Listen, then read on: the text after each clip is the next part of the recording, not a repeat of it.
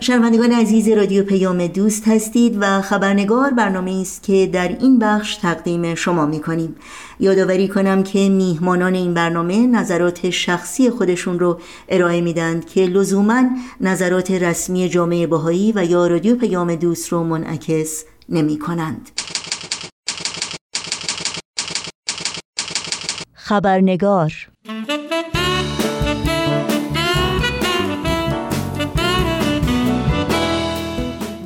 تصاویر دهشتبار جنگ در مناطق مختلف جهان که هر روز بود دیگری از این فاجعه انسانی و اجتماعی رو برجسته می کنند به وضوح نشان می دهند که در جهانی که سایه شوم جنگ بخش یا بخشهایی از اون رو در بر گرفته تلاش برای ایجاد جامعه منسجم برابر و پویا که رفاه و آسایش همگان رو تضمین کنه بسیار دشوار و شاید امکان ناپذیر باشه.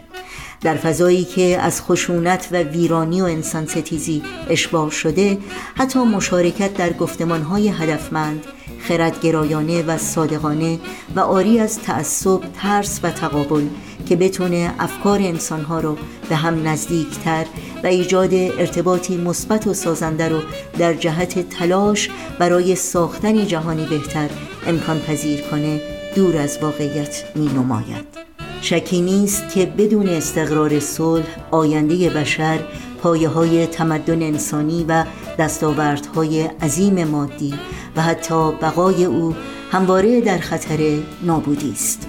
مفهوم صلح و تعمل در پاره از ابعاد اون موضوع گفتگوی برنامه امروز ماست. نوشین آگاهی هستم. به شما همراهان عزیز خبرنگار صمیمانه خوش آمد میگم و برنامه این چهار شنبه رو تقدیم می‌کنم.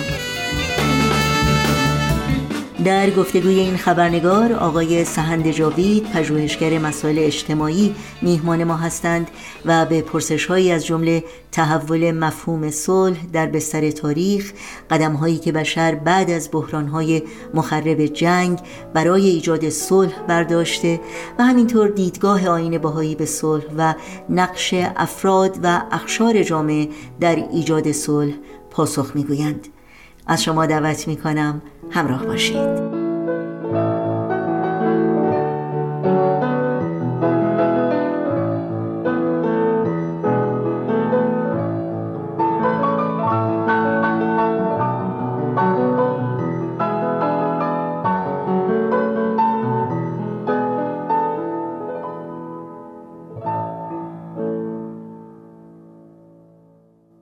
آقای سهند جاوید درود بر شما. به برنامه خبرنگار بسیار خوش آمدید. ممنونم از اینکه دعوت من رو پذیرفتید و وقتتون رو به ما دادید. خیلی ممنونم از اینکه من رو هم دعوت کردین و این فرصت رو دارم که امروز در رابطه با این موضوع مهم صلح بتونیم با همدیگه کمی گفتگو بکنیم. خیلی ممنون. بله همونطور که شما اشاره کردید موضوع صحبت امروز ما صلح هست. پس اجازه بدید با این سوال آغاز بکنم که اغلب میشنویم صلح تنها پایان جنگ یا پایان درگیری مسلحانه نیست. شما صلح رو چگونه تعریف می کنید و به طور کلی مفهوم صلح چگونه در بستر تاریخ متحول شده جامعیت پیدا کرده و قابل تجسم تر شده باید بگم؟ فکر می‌کنم وقتی در رابطه با مفهوم صلح صحبت می‌کنیم خیلی مهمه که ما تقلیل گرایانه تعریفمون نباشه.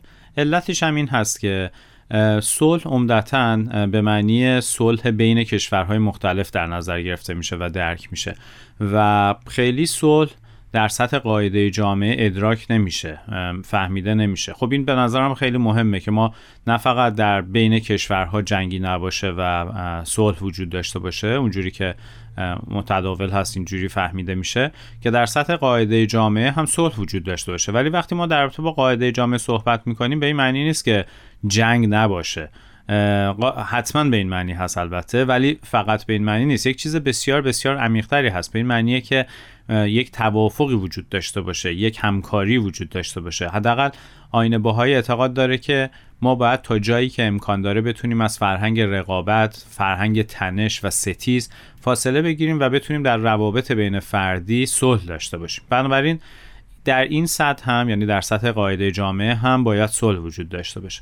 یک وجه دیگهش در سطح فرهنگی هستش در سطح فرهنگ یک جامعه محلی در سطح فرهنگ یک اجتماع بزرگتر یک کشور که ما باید فرهنگ برابری داشته باشیم مثلا خیلی جا اعتقاد دارن که وقتی شاخصه برابری جنسیتی بالا باشه یعنی زنان با مردان برابر باشند اون کشور امکان اینکه صلحجو باشه بیشتر هستش. یا وقتی استبداد اقتصادی وجود نداره یعنی یک آزادی اقتصادی وجود داره و افراد می‌تونن به راحتی فعالیت های اقتصادی خودشون رو دنبال بکنن در, در این کشورهایی که یک همچین نظام آزاد اقتصادی وجود داره جنگ رخ نمیده چون برخلاف منافع اقتصادیشون هست و صلح گسترده تر هستش.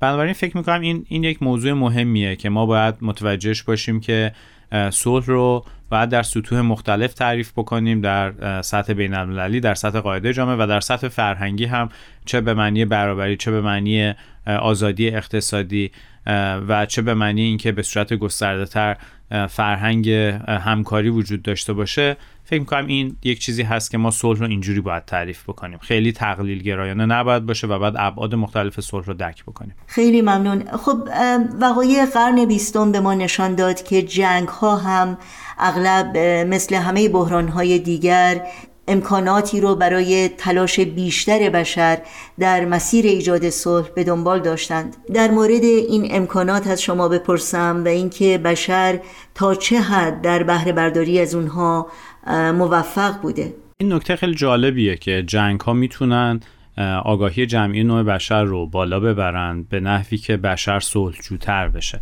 مثلا ما می‌بینیم که بعد از جنگ جهانی اول همطور که شما اشاره کردید جامعه ملل به وجود اومد که خب نطفه یا جنین سازمان ملل امروز بود.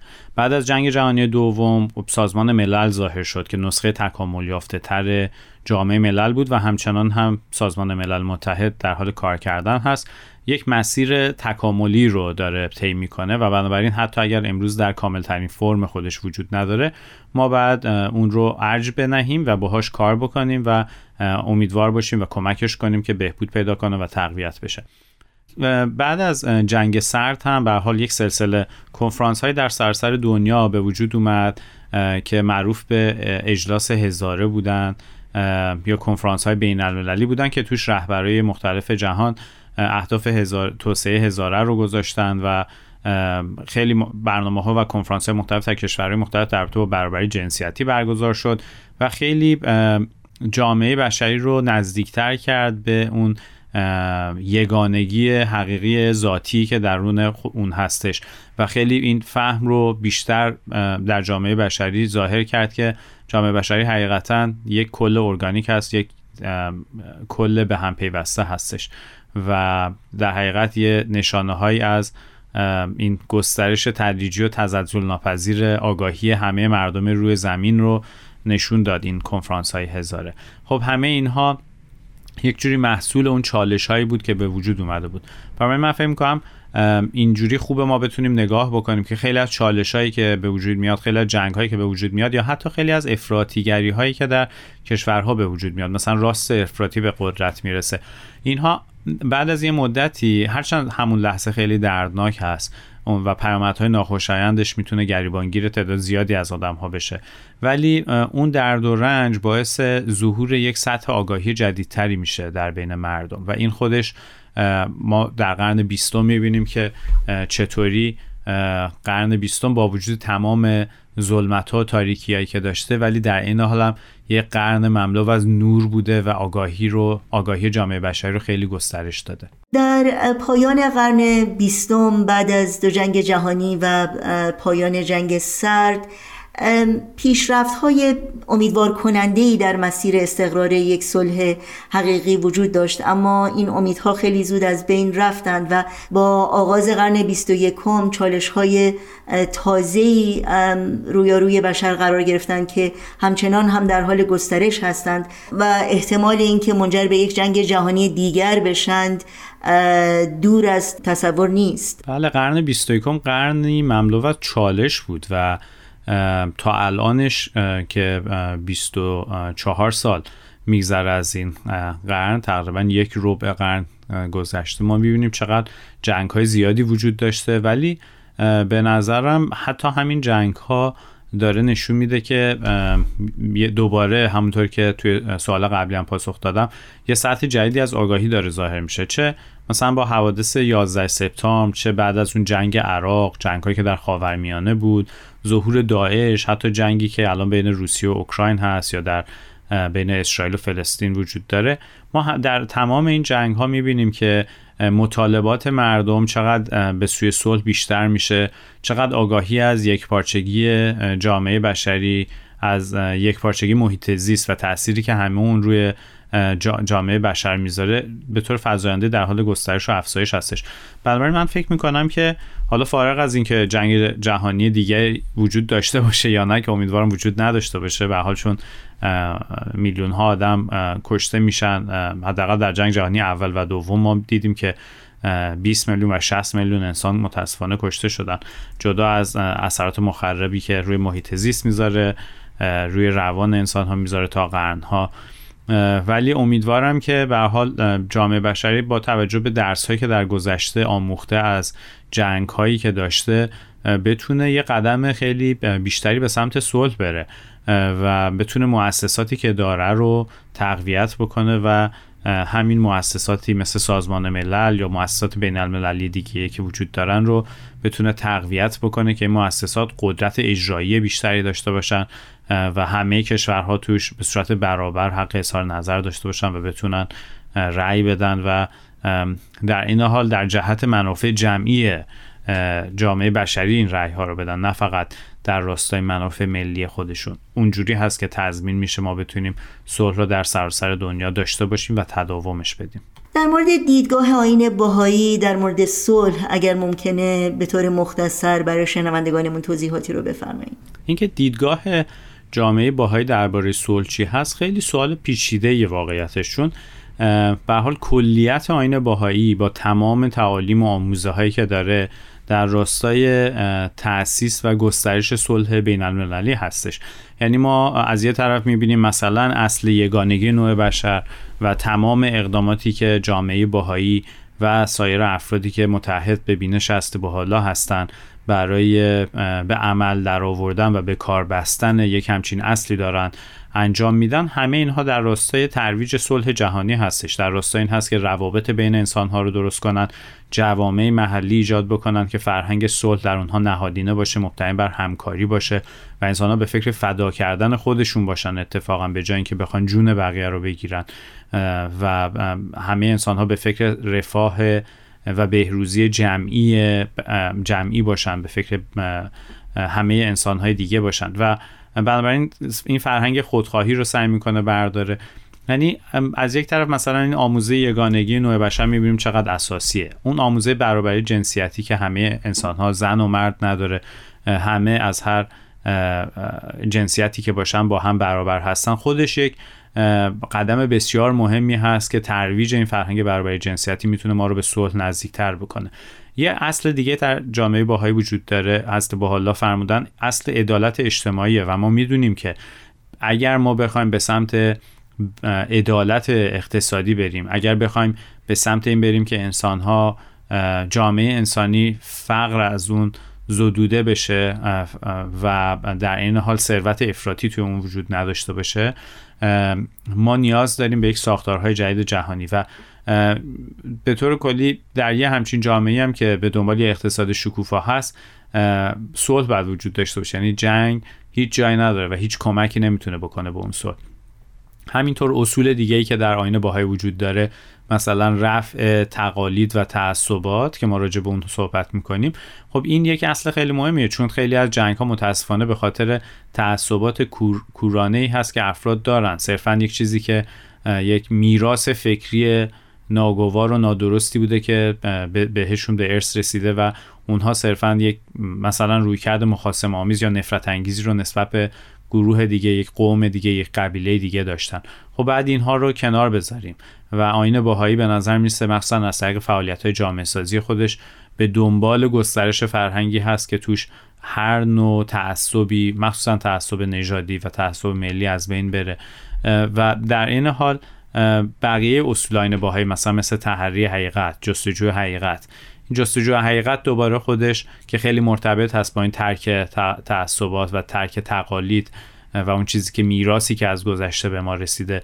همه اینها به نظر می‌رسه قدم هایی هستن در سطح فردی در سطح فرهنگی و در سطح جامعه بزرگتر که کمک می‌کنه ما بتونیم به صلح برسیم. در این حال هست با حالا در آثار خودشون خواهان ایجاد یک ساختارهای بین المللی هستند که بتونه اون ساختارهای بین المللی صلح رو تضمین بکنه. مثلا از رهبران ادیان می‌خوان که بیان و کنار هم بنشینند و اون چیزی که مایه اختلاف بینشون هست رو کنار بذارند و این خب یک اصل خیلی مهمه چون در خیلی از جاهای دنیا متاسفانه این پیروان ادیان هستن که باعث وقوع جنگ میشن. خب و ما می‌بینیم که اصل با حالا چقدر تلاش می‌کنن که این امنیت جمعی رو گسترش بدن از طریق ترویج فرهنگ مشورت برای مثال از طریق تعریف جدیدی از قدرت که به جای اینکه غلبه و قدرتجویی توی اون نقش مهمی داشته باشه اتفاقا همکاری و فداکاری و اینکه انسان بتونه خدمت بکنه هست که قدرت محسوب میشه و اهمیت پیدا می‌کنه.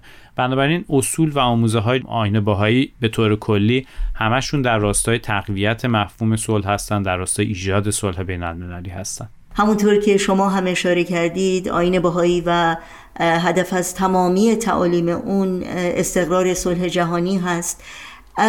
اما اگر تنها به پیام های حضرت بهاءالله بنیانگذار آین بهایی که به ملوک و سلاطین عالم در نیمه دوم قرن 19 میلادی ارسال شد نگاهی بیاندازیم. به چه ابعادی از صلح در این نامه ها توجه شده و چه راهکارهایی برای دستیابی به صلح ارائه شده؟ بله همطور که عرض کردم هست با الله هم در نامه هایی که به زمامداران سیاسی و دینی دنیا می‌رسن یعنی هم رهبران سیاسی کشورها و هم رهبران دینی کشورهای مختلف مثل پاپ به طور مثال می نویسن در اون خواهان چندین موضوع هستند. البته موضوعات متعددی در این نامه ها خواسته شده.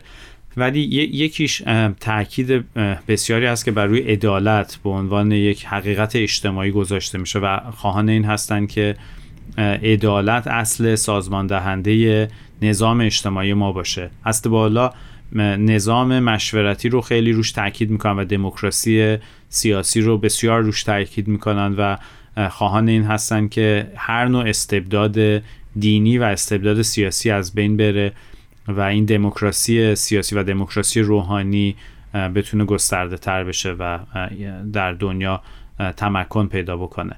در این حال هست با حالا لغو بردهداری یعنی در این حال تمجید مقام انسان رو روش تاکید می‌کنن. اینکه انسان به خاطر داشتن روح عزیز هستش. انسان چون یک موجود روحانی هستش چون روح انسانی درون اون هست دارای کرامت هست دارای عزت هست و روح جنسیت نداره روح زن و مرد نداره. بنابراین هر انسانی فارغ از اینکه زن باشه مرد باشه فارغ از اینکه چه سنی داشته باشه کودک باشه جوون و نوجوون باشه میان سال باشه یا سال خورده و سال خورده باشه از حقوق انسانی برابره.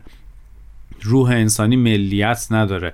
انسان ها فارغ از اینکه در چه کشوری به دنیا میان باید هست بالا می‌فهمن که باید نظام جهانی به سمتی بره که به انسان ها حقوق برابر بده و انسان ها رو به عنوان هدیه یا به عنوان یک امانت جمعی. یک امانتی بتونه مراقبشون باشه و هر کودک جدیدی که به دنیا میاد به منزله یک هدیه جدیدی به جامعه بشری باید از حقوق خاصی برخوردار بشه. بنابراین هسته با حالا در این نامه هایی که به ملوک و سلاطین می این مسائل رو خیلی بهش تاکید می‌کنن و از, از پادشاهان عالم و همینطور از مردم می‌خوان که نه تنها این اصول رو سعی بکنن به کار ببندن و به عمل در بیارن که سعی بکنن جستجوی حقیقت بکنن و ببینن که حقیقت چیه در این روزگار و این حرکت جمعی بشر به سمت حقیقت باعث وحدت و صلح هم میشه. این هم یک جنبه دیگه هست که هست حالا روش تاکید میفرمایند در یک جمعبندی مختصر از شما در مورد نقش دین در ایجاد صلح بپرسم به خصوص که در طول تاریخ بشر ما می‌دونیم که ادیان علت بسیاری از جنگ ها هم بودند. دین هم نقش خیلی مهمی داره در هم ایجاد صلح و هم در ایجاد جنگ. ما نگاه بکنیم می‌بینیم دین یک رانه قوی یک انگیزه قوی هست برای حرکت برای اقدام. و می‌بینیم در دنیا چقدر دیندارها چقدر دینباورها حاضر هستن فداکاری بکنن فداکاری هایی که حتی جون خودشون رو برای یک امر برتر بدن. بنابراین چقدر خوب میشه اگر این امر برتر در راستای خیر عمومی و منفعت جمعی باشه. و بنابراین دین می‌تونه یک قوای روحانی در نوع بشر ایجاد بکنه در تک تک انسان ها ایجاد بکنه که انسان ها فداکاری بکنن ولی در راستای خیر جمعی در راستای مسلحت عمومی. در این حال دین می‌تونه مثلا آینه باهایی تلاش می‌کنه که با این نیروهای درونی افراد استعدادهای ذاتی افراد رو شکوفا بکنه و هر فردی اون نقشی که در راستای ایجاد یک جامعه بهتر هست رو بتونه ایفا بکنه. و بنابراین افراد رو سعی می‌کنه توانمند بکنه که اونها بتونن اون نقش منحصر به فرد خودشون رو ایفا بکنن. بنابراین یک نقش دیگه دین این توانمندسازیه. اینه که بتونه یک چشمانداز و منظره رو پیش, پیش روی جامعه بشری نشون بده و ایجاد بکنه که بتونه جامعه انسانی به سمت یک هدف متعالی تر بره یک روش دیگرش اینه که انسانها رو می‌تونه متحد بکنه. و از این جهت در پیرامون یک ایده های بزرگ پیرامون یک امور قابل توافق جمعی انسانها رو می‌تونه به همدیگه نزدیک بکنه و از این طریق این امکان رو ایجاد می‌کنه که انسان ها بتونن با همدیگه به صلح برسن. و در این حال خود دین هم درسته. می‌تونه باعث جنگ هم بشه باعث نفرت و کینه هم می‌تونه بشه. اگر یه همچین حالتی پیش بیاد من فکر کنم ما باید یک توافقی داشته باشیم که اون چیزی که باعث اختلاف و جنگ میشه رو اصلا دین ندونیم. اگر کسی به اون اسم بخواد ایجاد اختلاف بکنه ایجاد تفرقه بکنه یک عده رو کافر بدون یک عده رو بکشه. ما بدونیم که اون یک ایدئولوژی مخربی هست که در راستای خیر جمعی و منفعت عمومی و مسلحت عمومی نیستش. و بنابراین همه ما باید در برابر یک همچین تعریفی که خودش رو دین مینامه ایستادگی بکنیم. و این رو اعتقاد داشته باشیم که همیشه دین باید سبب الفت و محبت بشه. اون چیزی که باعث اختلاف میشه دین نیست. و برای همین هم هست که هست به حالا هست ها در آثارشون بارها و بارها میفرمان که اگر دین از کارکرد خودش منتظع بشه اگر دین کارکرد خودش رو نداشته باشه اون دین در حقیقت دین نخواهد بود. اون بیدینی بهتر از اون دین هستش. اگر دین باعث اختلاف بشه بیدینی بهتر هستش. بنابراین فکر می‌کنم این یه نکته خیلی مهمیه که در آثار باهایی وجود داره. و ما باید بدونیم که نقش و کارکرد دین یک همچین چیزی هست.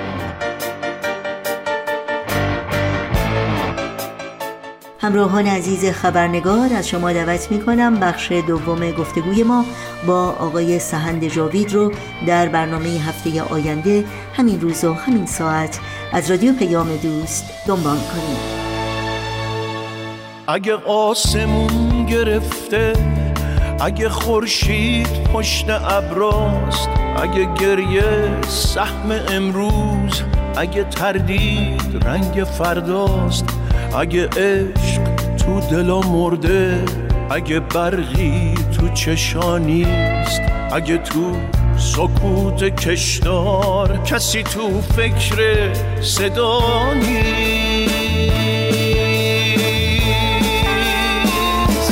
یه روزی دوباره خورشید رد میشه از بغز ابرا میشه سرگرمی دنیا میشه فردای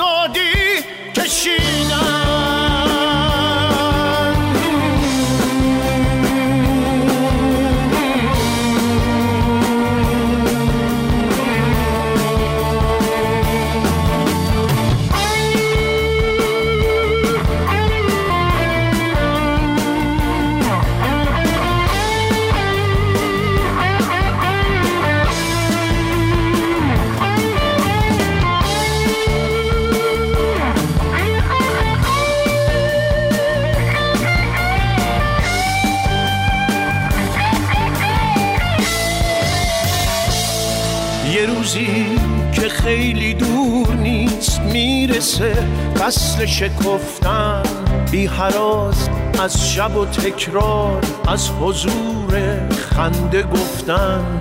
شعله بی وقفه عشق می‌زنه رو تن ظلمت. تو همین روزای تو راه میشکنه شیشه وحشت.